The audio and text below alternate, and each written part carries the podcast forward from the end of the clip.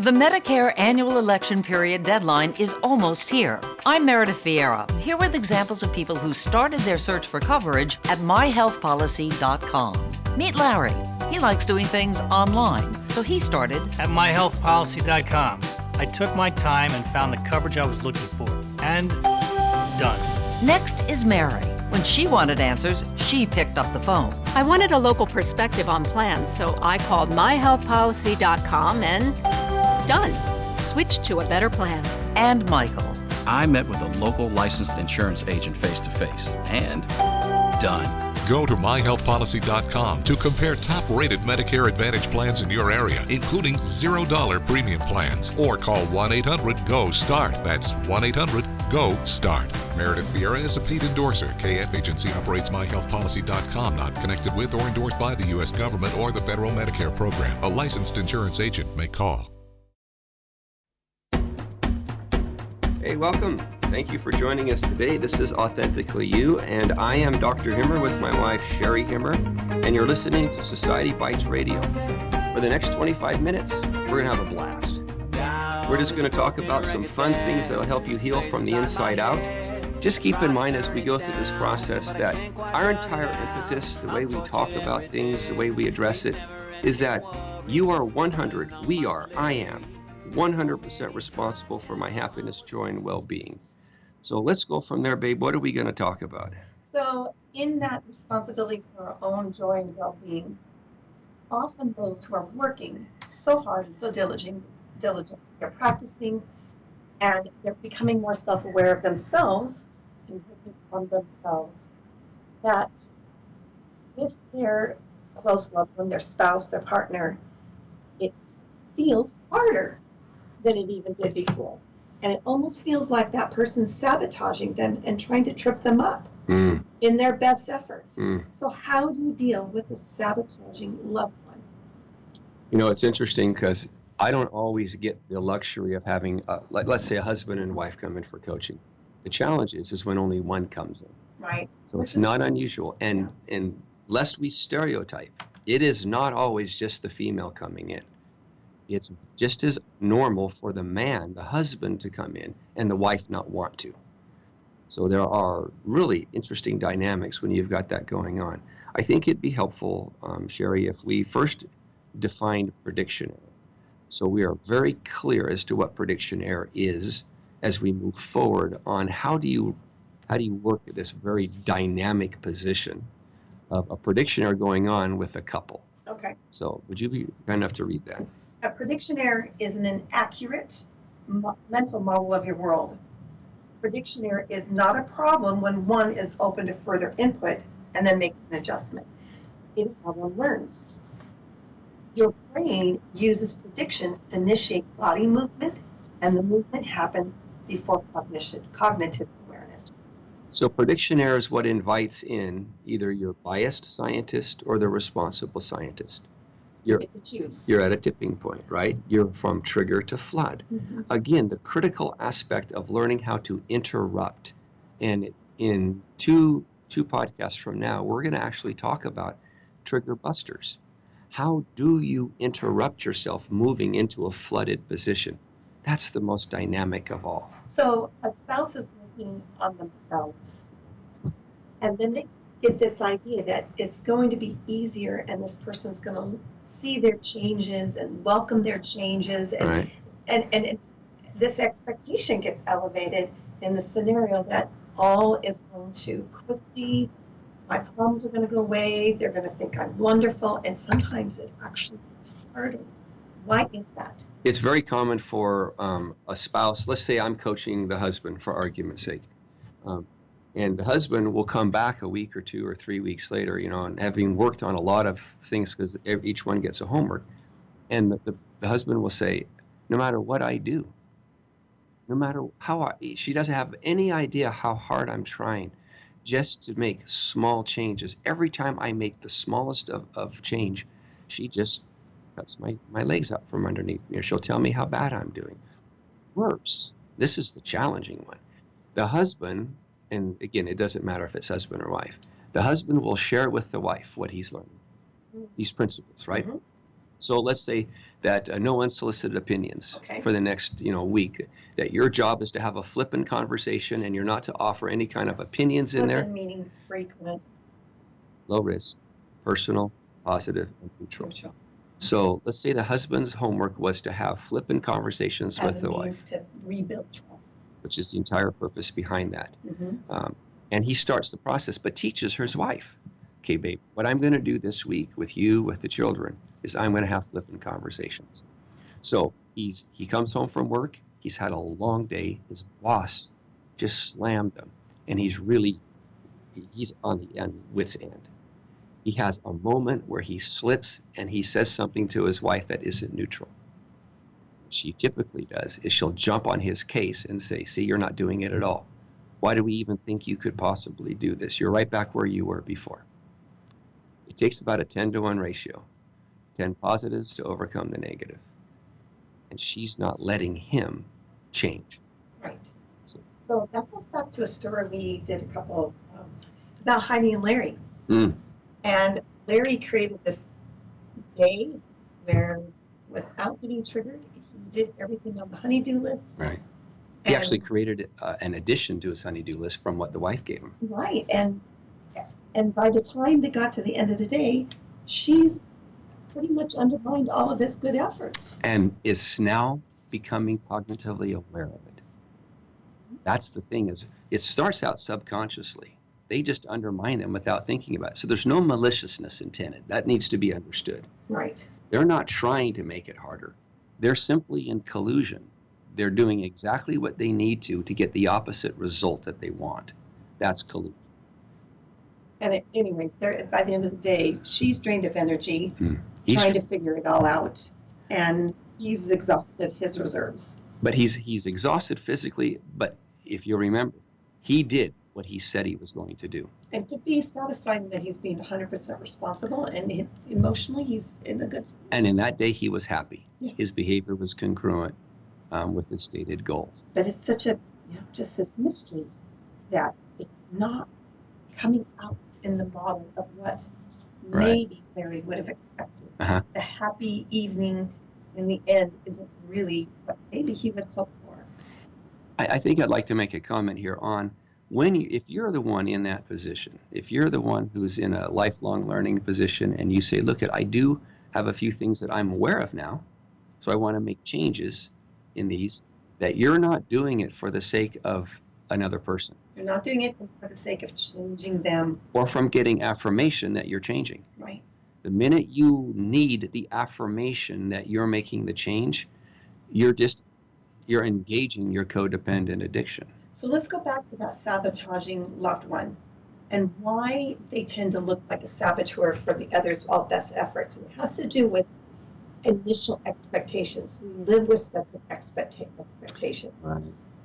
Right. There's a I've I've coined these uh, expectation A and B. It's And I just think we this is our second time reviewing um, them. so let's review again what expectation A is versus expectation B. So So- expectation A, based on the past. It's the credit report of someone's past behavior, and it's how it's always been. so what happened? So remember the boxes story where I Mhm. came in the room and I said, "Hey Sherry, when?" And I meant in my mind's eye, and I I thought I said it, but maybe not.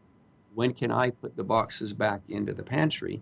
What you heard was what when can we put the boxes back into the pantry, which is code for When are you going to put the boxes back in the pantry? right. So when a spouse is making changes, like Harry, and Heidi, and Larry, um, Heidi is still basing off of expectation A. That's well, right. this is how it's always going to be. Even though he's behaving differently, they don't even see the change. That's where it starts. They don't even see. Now let's just argue for a second that Larry continues doing this for a month's time. And in, by, the, by, by the way, in this case study, Heidi recognized it by the end of the day. She saw it and she realized what she was doing. So there was a, it moved from subcortical to conscious awareness. So what happens at that point in time? Now her awareness is raised, but she doesn't seem to have the ability. Remember, knowledge is not power. Right. To make any any She meaningful what to do with that new she's lost in that right so what we want to do is understand what happens in that space and this is called expectation b expectation b is all based on perception It's based on the future, and it could be an immaculate perception, hmm premeditated resentment, self-induced frustration. Let's move off of that again. Perfection. Premeditated resentment.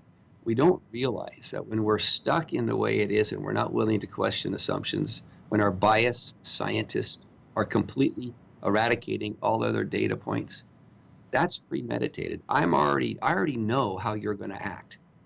And therefore, I already know what I'm going to do. I'm going to be reactive, which isn't accurate. It's a prediction error. Yes, or projection. Yeah. And so she was projecting on her husband a behavior that she herself was engaged in. When she kept sabotaging him and telling him, no, no, no, she was shooting him down right and left.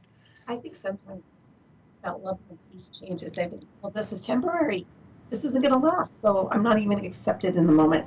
Okay, so I want to uh, rehearse a story here that you understand it takes a while for healing to happen. Yeah. My goal at one point in time in our marriage was to get to the point where you trusted that you would share a story with me of frustration. Mhm. So I remember um, when you were going through a series of real frustrating times, not only with family, but with uh, The at required. the choir, but it precipitated with the family. Because you came up to me one day, and I remember you said, Rich, are you aware that I'm not sharing with you like I used to? And I remember thinking in my mind's eye, I have no idea what she's talking about, but I need to act cool right now. so I said, Yeah, yeah, I, I noticed that. And I, I, I just was completely flummoxed. And you said, It's because I don't trust. No, you didn't use those words. You said, I don't feel safe because you're always trying to fix everything and you're always telling me what I should do. Now, in my from my perspective, Sherry, I was getting angry at you because you weren't taking a pad and pencil and writing down my great suggestions. They were clearly exactly what you needed to hear. So my my prediction. So I don't know where I read it, heard it, or whatever, but I vowed that I would say the following things until I got it fixed. And that was every time you started telling me a story, I say, Sherry, am I listening or am I solving? And actually, that can be attributed to John Lund. Okay. Yes, we heard him explain that that's a good way for you to just interrupt that process Uh-huh. and find out from the others what you want. Dr. Lund wrote a book called How to Hug a Porcupine. Yep, Yeah. And Another- among and other ones. Yeah. dealing with other toxic personalities. Yeah.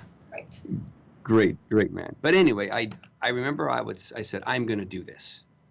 And so the next time you asked, you started talking about something, and I believe it was when we were in the middle of this mess, um, when you when it came out that you actually wanted me to solve.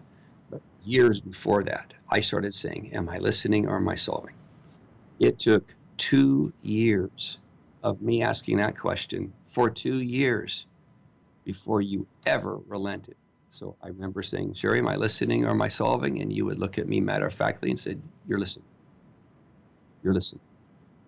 You're Okay. listening For two. for two years. Until. But what happened was when I started listening, I realized that listening wasn't being quiet. Listening was being engaged. Listening was learning how to ask another question based upon something that you had said. So if you said, well, the, the parents of the students are doing X, I would ask a question based upon the statement you had just made. That's listening.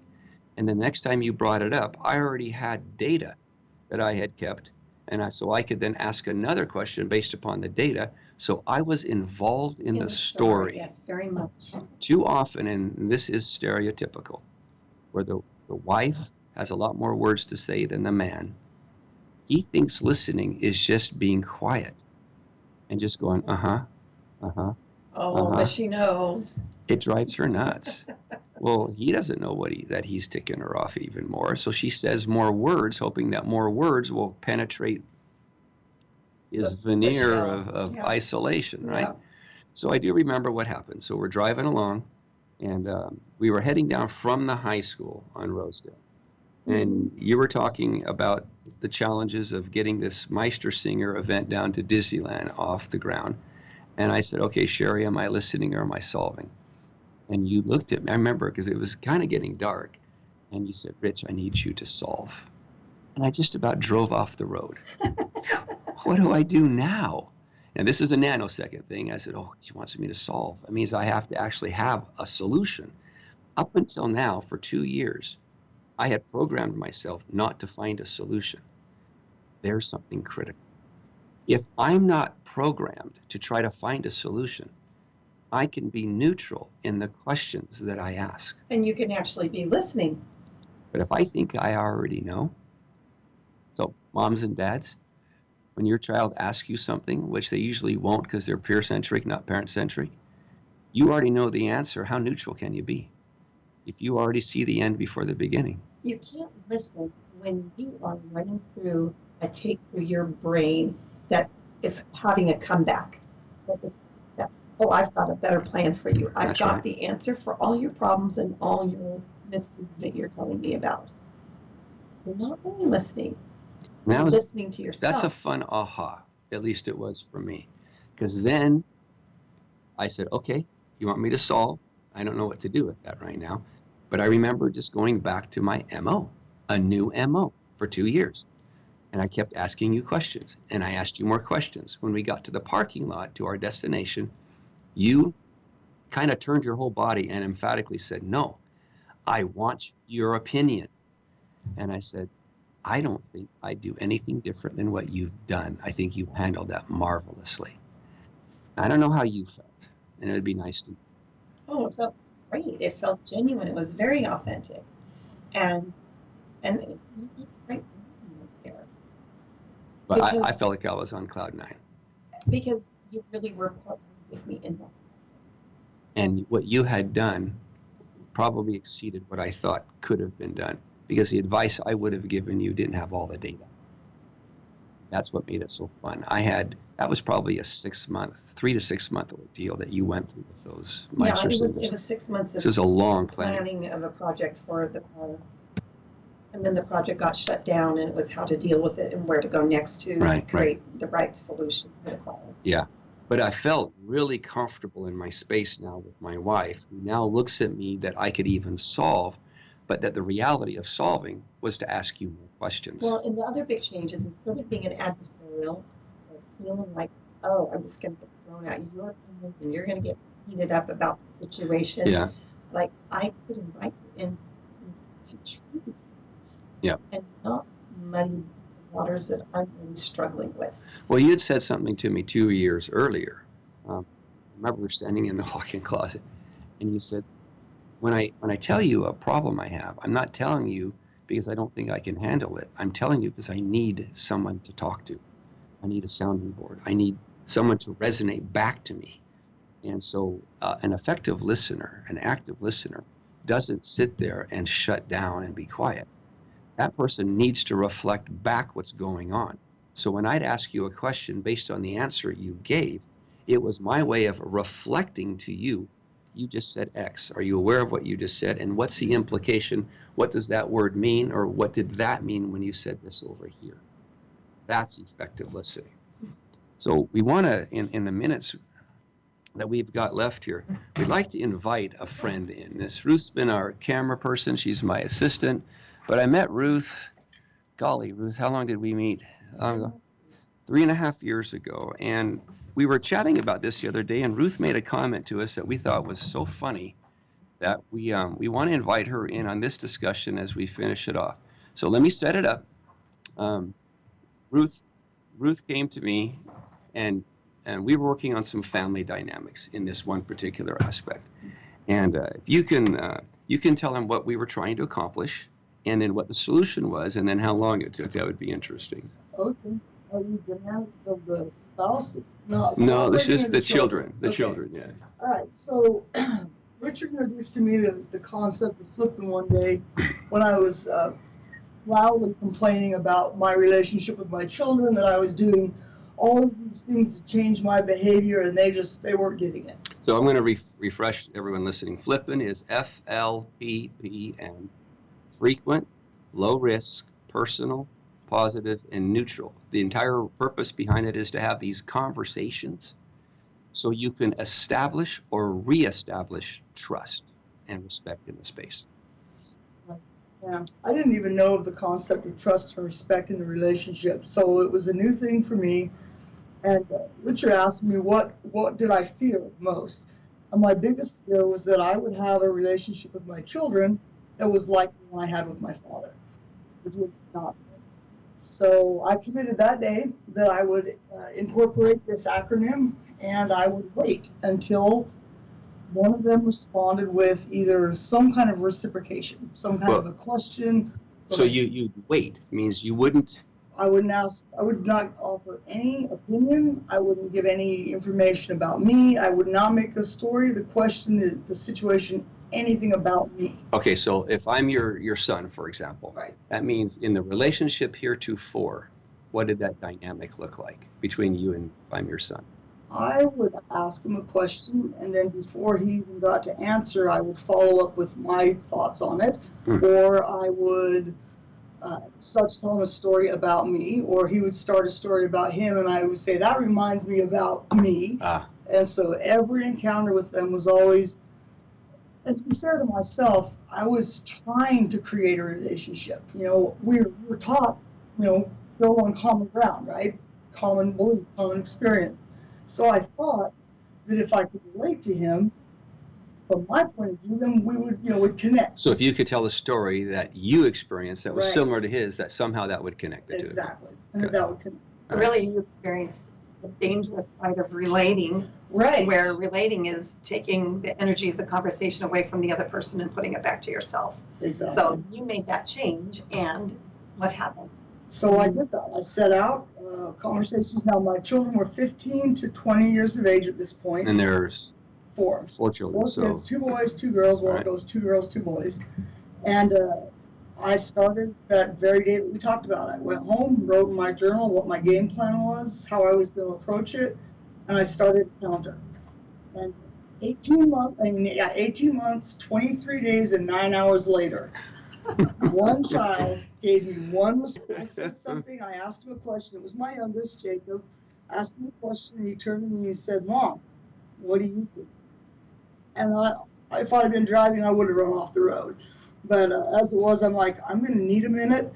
Then literally, I had to, I had to regroup. I had no idea how to even respond to the question anymore because I'd done so long.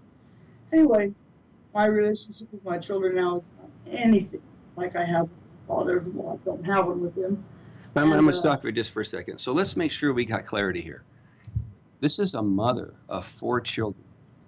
Mother and, ch- and children love each other, so we're not arguing that. Um, but what had happened in the space was for their lifestyle, so their lifetime, 15 years to 20. 20, so one and a half to two decades of experiences are that when I talk to mom, and notice we're not even putting the father into the story. When I talk to mom, and according to our definition, there's not safe space. Right. So she will give us, there's questions that are not a- asked to be answered. Yeah, there's one other really key element that I don't think I've ever said, and that was on the day that I started it, I had dinner with all the children. And I had said to myself two things. One, I would make no promises. I would not say, Mm. I would not declare what it was I was doing, period. So you don't set not yourself. Up. didn't set myself up. Addicts do that a lot, don't Right, they? yes. They say, I'll never drink I'll again, never I'll do, again. yeah. Right, yeah. And the second was I affirmed them. I said, I know all of you love me. There is no question in my mind. You show it every day. I, you know, I appreciate that. And I said, but I know none of you respect me or trust me. Mm. And to a man, they all said, you're right, mom, we don't. Flat out, we don't trust you. or They didn't argue, you." they didn't, Nope, they didn't justify it. They didn't, they didn't try to make me feel better. They just said, no, Shit, brutal. we, yeah, they're like, we have no trust or respect.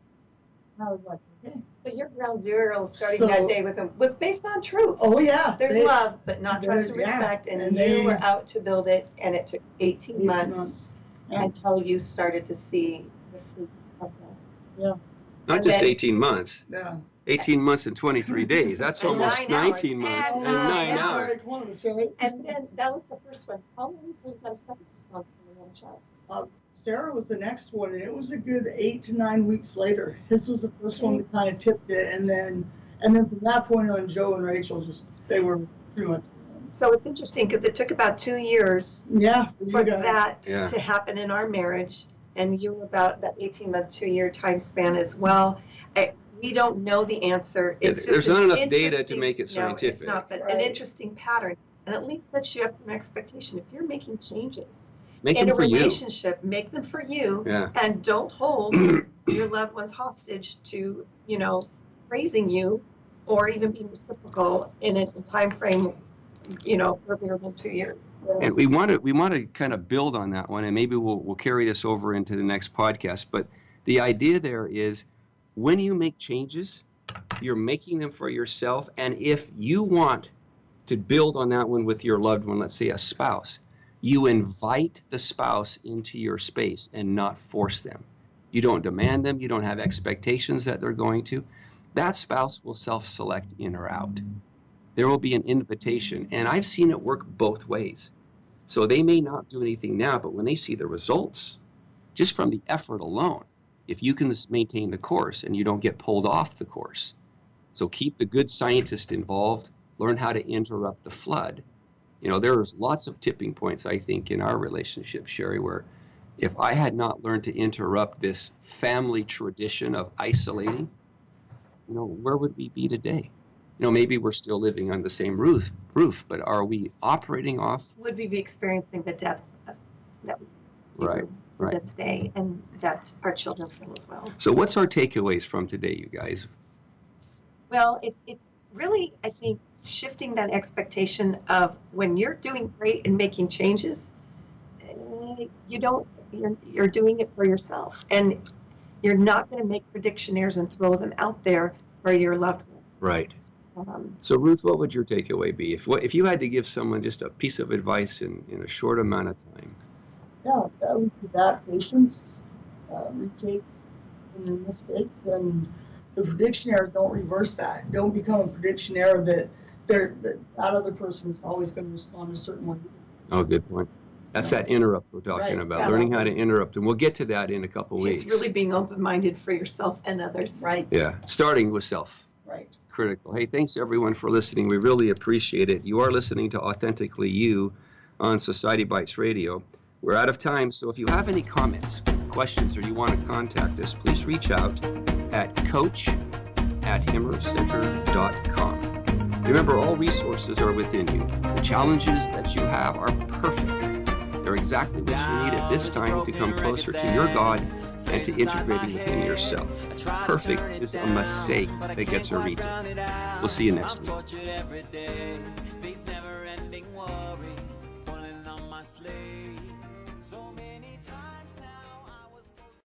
The Medicare annual election period deadline is coming soon. I'm Meredith Vieira, here with examples of people who found the key to the right coverage at myhealthpolicy.com. Meet Larry. He likes doing things online. I took my time and found the best Medicare Advantage plan for me at myhealthpolicy.com. Next is Mary. When she wanted answers, she picked up the phone. I wanted a local perspective on plan, so I called myhealthpolicy.com. And finally, Michael. I prefer face to face, so I chose myhealthpolicy.com and enrolled on the spot. Go to myhealthpolicy.com to learn about top rated Medicare Advantage plans in your area, including $0 premium plans. Or call 1 800 GO START. That's 1 800 GO START.